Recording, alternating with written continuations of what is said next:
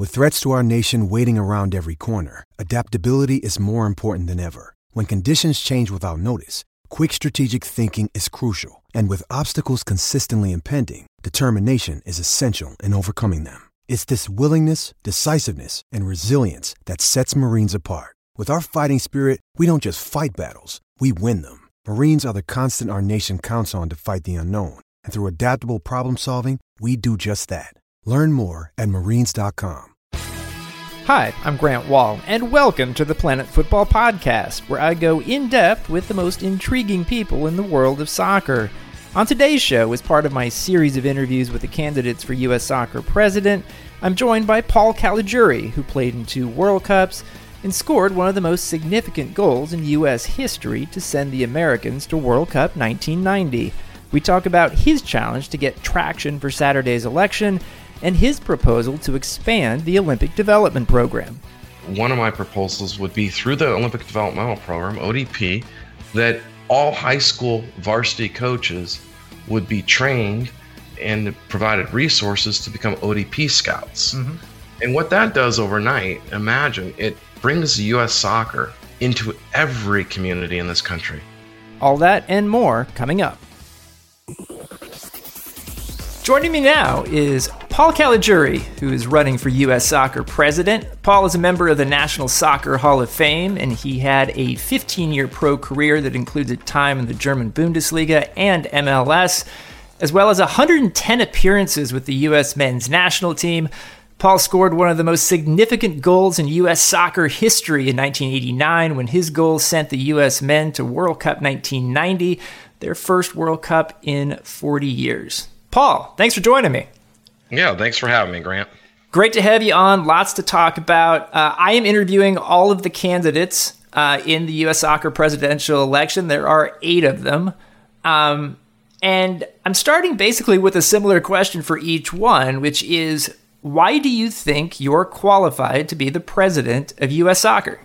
Well, you look at soccer experience, and I've always said that uh, our experiences are what make each of us unique. And, and as president of the United States Soccer Federation, my philosophy starts with recognizing that the player is the product, and we need a leader that understands player identification and development at all levels. And I think my background and experiences are unique in this regard because I've played and coached soccer at virtually every level, including being uh, in the governance roles with the U.S. Soccer Federation on the Athletes Council and on the board of directors. I also played in Major League Soccer, the German Bundesliga. As you mentioned, I had a 15 year career with the U.S. men's national team programs. And um, I, believe that having all these uh, elements gives me the opportunity to bring forth what this country needs. Since my retirement in um, 2001 from Major League Soccer, I've immersed myself in the soccer community at all levels. Be it I've coached men's and women's college soccer, to being involved at the high school ages, to uh, being a director at an academy club, to being a coach at an academy club, being involved with the LA Galaxy, and so forth. So I pretty much know that landscape in all levels, including being a, a president and starting my own youth club at one stage when I was coaching at the university. So these are all elements that make up Paul Caligiuri, and I believe it's quite unique to all the other candidates. If you had a big idea behind your presidency, what would you say it is?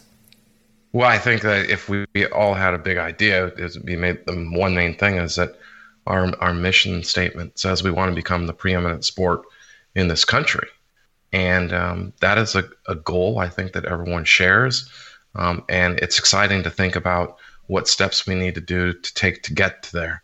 So, be it that um, we have a good showing in the U17 CONCACAF for the girls, to establishing beach soccer as a legitimate sport in this country, as it is a major discipline for FIFA. Is it um, campaigning to get a FIFA Women's Futsal World Cup in place that doesn't exist today? To um, going back to back championships in 2019 and um, establishing the women's professional league, much like we see the success of Major League Soccer. And obviously, one of the greatest prizes that we all dream of is that the men's win a World Cup in 2022.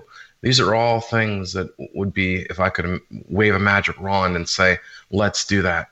These are the things that inspire grassroots soccer from the very beginning um, time where a player touches a ball. Um, the, the opportunities we have to teach the basic pass and receive elements that are very important for these players to have good experiences at the start of soccer so they're not getting exiting out of the game early because they don't feel as good or they don't have they're not inspired by the game. We need to provide players the tools from the beginning, um, just the basics from passing and receiving, and encourage them to have experience. As youth soccer is the driving force for all those successes that I mentioned above. Obviously, a lot going on in U.S. soccer over the last several months. The U.S. men failed to qualify for the World Cup. You have eight candidates in this election on February 10th. Do you consider yourself a change candidate? And if so, what are the things you think are most important to change inside the U.S. Soccer Federation if you were the president? Well, it's a very interesting question because I think we're heading into the final week of um, before the election, and it seems to be that there's a, a group that's kind of leaning towards what is deemed the status quo, and there's a group that's kind of leaning towards change. And um, you know, in typical elections that we see is you have a Democratic Party and you have a Republican Party for whatever that's worth. But clearly you kind of see things are branching to the right and left here. And, um, you know, I, I don't want to deem myself a person of the status quo and nor uh, burn down the house here. I, I, I really see myself as someone that comes with ideas. I have a, a vision. I have a clear path forward um, I believe the players are the product, but I also am aware of the good things we have, the infrastructure in place. Um, I believe that you know there's different components. When we look at youth soccer, there's an infrastructure and what we could do to make that better by utilizing our in- infrastructures that's in place and bringing more guidance, more resources, more funding, more tools to that. And when we look at adult soccer, and where I coach currently in two major amateur semi-professional leagues. Um, there are quality players, but the majority of those registered players are competitive and they're not at the elite level looking for a second chance to get into the pros. Um, and then you have a core core portion of those athletes that are um, there for fun. They make up the true fans of soccer. I mean, they go out there every weekend, beat up their bodies, and support soccer in this country and exciting. But what can we do to help that grow?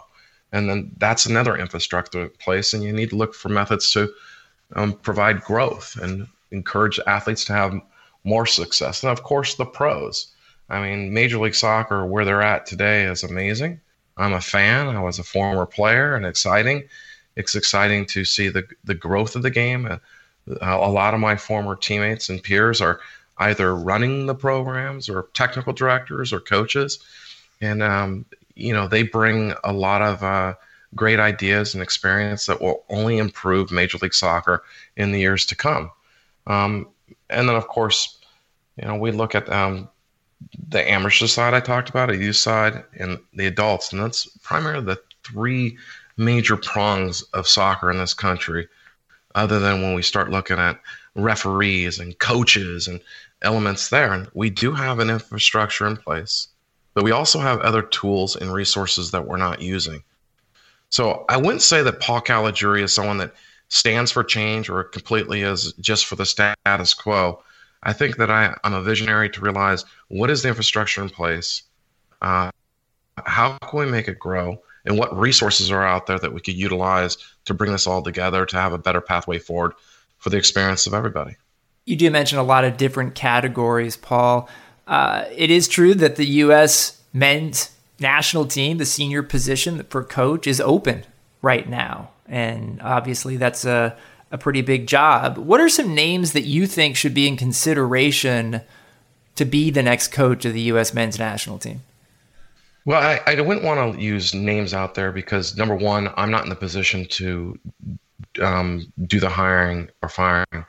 Um, and I and I don't I haven't really spoken to those uh, coaches directly saying, hey, if I become president, could I throw your name in the hat? I think that would be a, a little bit inappropriate. But what I can say is we do have qualified American coaches who I have identified with that are um, coaching at high levels internationally. And they're either coaching national teams or in a high uh, qualified professional league doing quite well.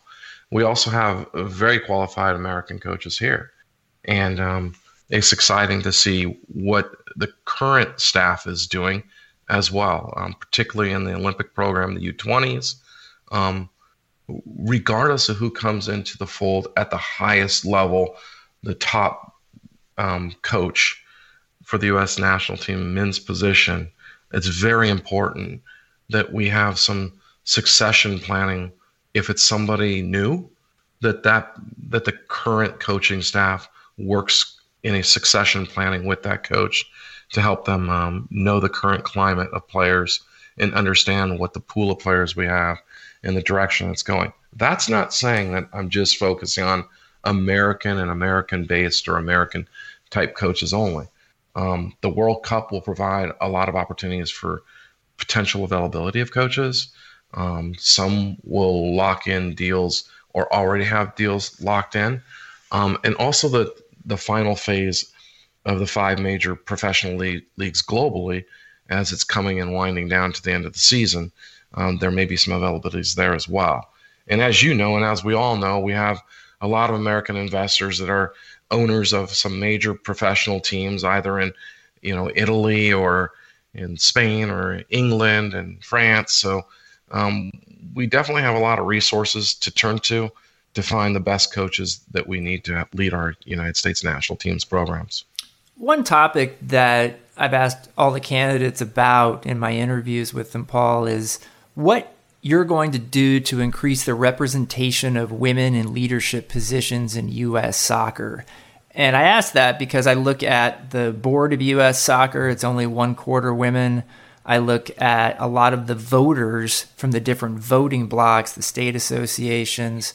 Um, not a lot of women. Uh, there's some, but there's not enough. What, what would you do to increase the representation of women in leadership positions? Well, it's a it's a great question. Um, I'm a father of two daughters, and every day I, I tell them you could do anything, you could be everything you can, and um, you know, in reflecting into this election period, it's really um, brought light to a bigger issue that we're having and seeing, and that's the inequality of women. And it's sad because these are my daughters, and I have to turn to him saying, Yeah, it's happening in 2018, and it's plagued in the sport that I love dearly, that I dedicated all my life to. Um, but that definitely needed to change. And I believe that with this election process alone, has definitely brought a huge awareness to it and we're on a path to saying, wait a minute, as a, as a country, that's not what we stand for. Those aren't our principles. Those are not our values, and we're going to change it. In terms of um, U.S. soccer, um, you know, years ago when I got involved in youth coaching, every once in a while I I would see a, a female coach across the way, and I go, wow, there's one. And now we see more and more today. Mm-hmm. And I think it's partly with the growth and you know, as generations are retiring from playing soccer, that there's opportunities. And I think that in, in terms of, you know, and I'll get to the leadership part in a moment, but uh, what we could do at the semi pro levels, in, in, including in the NWSL, and uh, when the money is not there for these athletes to have full time jobs, maybe we could supplement it in some ways. And certainly that comes in in terms of coaching. We could expedite a coaching course that would be maybe a, a, weekend course before their season, a weekend course after their season, and they did immediately have credentials that higher credentials to do coaching, and automatically they they qualify into better coaching positions, and then we see a change of um, more females getting involved into coaching or directors of coaching in, in those programs that could help them. So we could do that at the W. Um, PSL level, we could do it NWSL level, and, and, such forth. And we don't necessarily just need to limit it to um, the semi-pro female players. We could do it for the um, actual uh, the male players as well, which would be exciting to add more coaches into our system. But in terms of like when I was in the Philadelphia recently, and there's 13,000 coaches, and understand in Philadelphia, this convention is made up of um, every state association to who's who in soccer to coaches to administrators to product selling. I mean, it's a wonderful United Coaches, United Soccer Coaches Convention was wonderful, but the the ratio of male to female um, is still not uh, quite there yet. Mm-hmm. But I've been to a lot of these, and I'm sure you have as well, Grant. But you kind of see that the the demographics and the gender is getting closer, and it's the gap is decreasing. I've seen more females there this year than ever before, and that's exciting. But now, when I turn towards the United States Soccer Federation, and in this process, I've talked to a lot of state associations, to um, youth organizations, to adult associations, and it is primarily a male dominant um, ran sport in this country. Mm-hmm. So immediately back in November, when I announced my candidacy, I realized that these um, these issues that we've been talking about of women equality and certain things are plaguing us right now, and we want to see more opportunity and access for women, etc. Um, I really turned towards help, and I asked a, a dear friend of mine that is a lieutenant colonel if they knew of somebody that in the leadership aspect could help guide me to um, find access or find someone that we could um, help us in soccer. So, an independent um, director, independent board member, someone that could provide us more information that we haven't tapped into before. And I landed a, a person, her name's Marilyn Schuler, and she's the first vice president of the American Association for Access, Equity, and Diversity. So she's the first vice president for American Association of for Access, Equity, and Diversity. Those three words are pretty much easy to define: access, equity, and diversity. But to explain her role, um, every major corporation in this country has governmental ju- governmental contracts, and when they have governmental contracts, they have to follow certain protocols, rules, and everything. She actually goes into those corporations, be it Coca-Cola, McDonald's, AT&T, whatever it may be, and she consults them hmm. and trains them, provides seminars. This is someone that also goes into uh, major universities, the Georgetowns, the, the Stanfords, and, and such of the world, and, and trains their leadership staff, making sure they're in compliance, be it for Title IX or whatever it may be. Um, but it's the highest, the highest of people that could help U.S. soccer immediately and put us on track, at least to formulate a plan that we could see more of these opportunities. When you asked Paul Caligiuri, I gave you a quick two um, two ways of trying to get more women involved and in a positive way of shining light that it's the gap is decreasing. But we need to look at experts. We need someone that's a president that could build a team of experts to guide United States soccer and bring us somewhere where we've never been before. And from Paul Caligiuri, that's exciting to know that we could achieve those goals. U.S. soccer has a big role, obviously, in the NWSL. It helps subsidize the league by paying the salaries of the national team players for the U.S. who play in it. Um, what do you see as the future of U.S. soccer's role with the NWSL as that league tries to gain even more stability? They obviously just lost the Boston Breakers, even though they're expected to add some teams in 2019. Yeah, the NWSL is a hot topic because really it's kind of equaling out these opportunities for um, professional players, men and women, um, and it's it's exciting to know there's the potential of more teams aligning with uh, Major League Soccer teams, and then of course I've spoken to people that are interested in in the women's soccer game that would be interested in investing in, in buying franchises as well. It gets a little more complicated. Uh, rather than just say wave, their magic wand, I bring four owners and they want to buy teams, or let's align it with Major League Soccer. And it's p- part with the hiccups that we're seeing now. We have uh, lawsuits in place against United States Soccer Federation, Major League Soccer, in some. There's some complexities surrounding now with the women issues um, particularly in the Stevens Act and such. that adds to some complications of moving forward. Um, the NWSL is a single entity, much like or closed system, just like Major League Soccer. Uh, the difference with Major League Soccer and NWSL is, well, the similarity is they both have their own marketing wings. So NWSL owns their own marketing company, and Major League Soccer owns their own marketing company with Soccer United Marketing. The difference with the two now, because it's fundamentally structured similar and could work ultimately, just like how Major League Soccer's had success. But the fundamental issue here is Soccer United Marketing represents also U.S. Soccer Federation. And with the revenues that's generated through the bundle of Major League Soccer and U.S. Soccer, it helps um, both products, Major League Soccer and US Soccer. But here on the other side, NWSL is not part of that mix. Mm-hmm. They're kind of standalone there. So it becomes an issue, I think, that has to be worked through. And certainly um, we need to correct some issues that are um, at stake right now. And certainly it's, a, it's not something that a, a candidate could um, necessarily correct until they're in office to work with the outside groups and hopefully find an amicable resolution for everybody.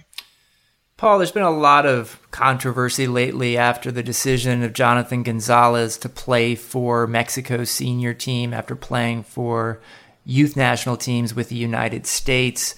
There's a lot of examples of dual nationals, especially Mexican Americans out there now and no doubt in the future. Um, I think we're moving past the specific Jonathan Gonzalez situation lately to ask the question in general terms, is the U.S. Soccer Federation doing enough to make uh, minorities, especially Latinos, welcome, feel welcome, mm-hmm. playing for U.S. soccer, rooting for U.S. soccer, being fully part of the U.S. soccer community? What's your stance on that? You know, someday I'm sure is going to be a, a great interview for someone to really talk about how personal that decision was for him. And it's probably going to be a beautiful story. It's not a slap in the face for U.S. soccer at all. Um, it, it, was a personal choice. But we, as I mentioned, we've seen brothers play against brothers um, that selected maybe the the country of birth versus the country of where they, they grew up, and they ultimately played against each other in um, on national teams. So it's exciting um, to know that um, our young players are being cultivated and um, are are being recognized in other places as well. But in terms of access to the Hispanic and multicultural communities, it's a big part of my platform, and I wouldn't say that we haven't been doing enough, and I and I definitely uh, wouldn't say that there hasn't been efforts there there's definitely been efforts. There's definitely interest. We just haven't had a, a, vision or a vehicle to get us into these multicultural communities and Hispanic markets for a multitude of reasons. So uh, recently, I've launched that one of my proposals would be through the Olympic Developmental Program, ODP, that all high school varsity coaches would be trained at, and provided resources to become ODP scouts. Mm-hmm. And what that does overnight, imagine it brings U.S. soccer into every community in this country, not some, every community. It raises our value as a um, a property, a, a, an investment. Corporate America would love to have access to that. And when I think about that, sure, we can't um, identify and say that uh, that high school and that high school. We may not use their names of the high schools, but think about the growth that could happen from there. Maybe we do align ourselves eventually with the high school because U.S. Soccer could help brand their high schools, and maybe a corporate sponsor like Nike or Adidas will be supplying their um, uniforms in their high school um, to those schools because of our relationships and the growth. And that's how we cultivate and get into our communities, especially these communities where I've heard that United States soccer needs to have a, a culture, a culture of soccer. We do. It exists in those communities, and those communities are um, what we need to really focus on and getting into, and, and, and not only being in, including them into our system, but providing them access to our um, opportunities that exist from U.S. Soccer. We're winding down here with Paul Caligiuri. Thanks so much for taking this much time, Paul. Um, when you look at the election itself taking place on February 10th, obviously there's eight candidates. There's four big voting blocks the adult and youth councils, the pro council, the athlete council.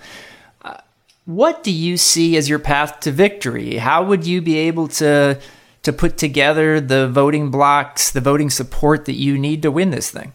It, yeah, it's it, it's a very interesting cast of um, candidates, and you have some people that are experts in their fields.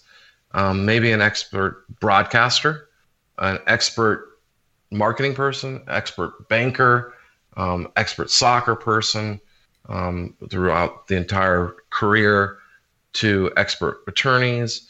Um, so you have a cast of experts, and it it it seems diluted, but it really comes down to what this country wants and what what the vision is moving forward. Um, I'm not supported by anybody other than Paul Caligiuri and my family. Um, I'm not tied into any um, corporate sponsor that is has a special interest um, out there that's supporting. I'm not currently part of the system either with U.S. Soccer Federation or Soccer United Marketing and I'm not being funded by any other group that may have a special interest group. Mm-hmm. And I believe that that's what sets me apart right now from everybody because I definitely have the wealth of soccer experience, not just on the playing field that people remember Paul Caligiuri scored the goal that got us to the World Cup, but experience of at 15 years old, I did play in Germany and Berlin. I did play there as a youth player in their academy system, all the way to being academy coach here um, in the current days um, to building businesses where I've sold a business. I've done quite well.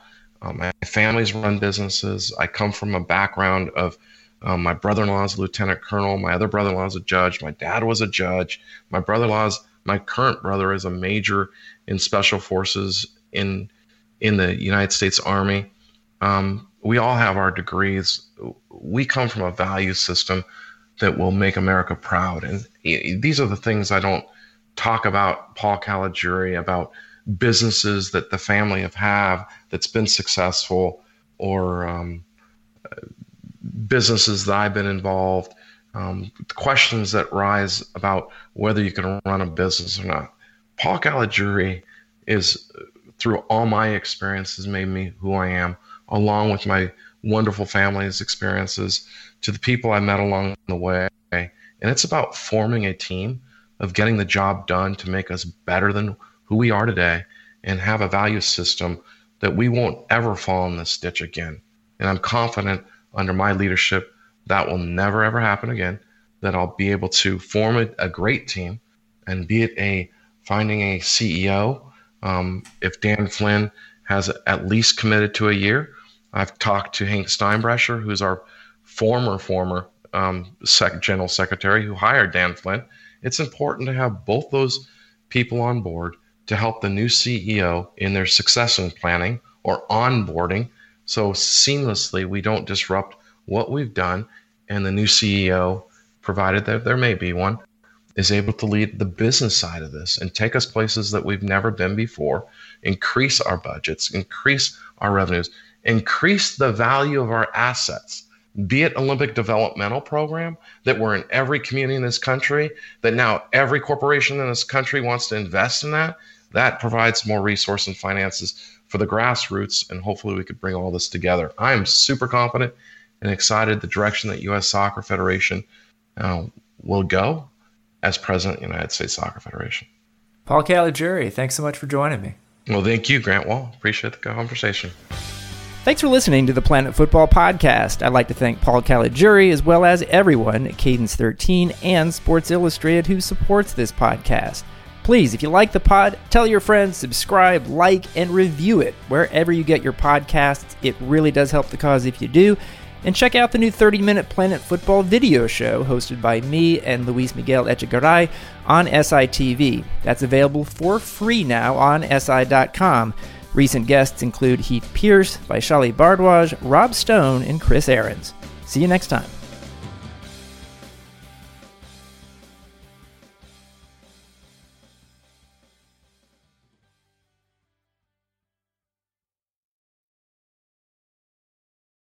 Do you know about the Locked On Podcast Network? The number one daily sports podcast network.